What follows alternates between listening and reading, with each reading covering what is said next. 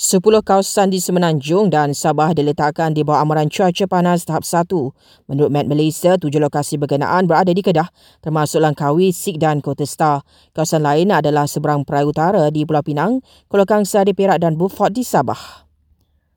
Perdana Menteri Datuk Seri Anwar Ibrahim tegaskan perlu ada ketelusan dalam pengurusan sebarang dana kutipan derma di negara ini.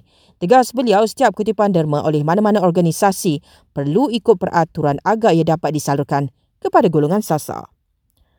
Jumlah mangsa banjir di Kuching, Sarawak terus meningkat menyaksikan lebih 400 mangsa terpaksa berlindung di PPS.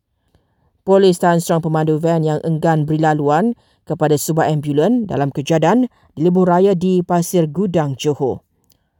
Mahkamah Keadilan Antarabangsa ICJ tolak permintaan Afrika Selatan untuk kenakan lebih banyak tekanan undang-undang ke atas Israel bagi menghentikan serangan di Gaza Sementara itu, Israel lancar kempen untuk memusnahkan Agensi Bantuan dan Kerja Pertubuhan Bangsa-Bangsa Bersatu bagi Peliharaan Palestin UNRWA.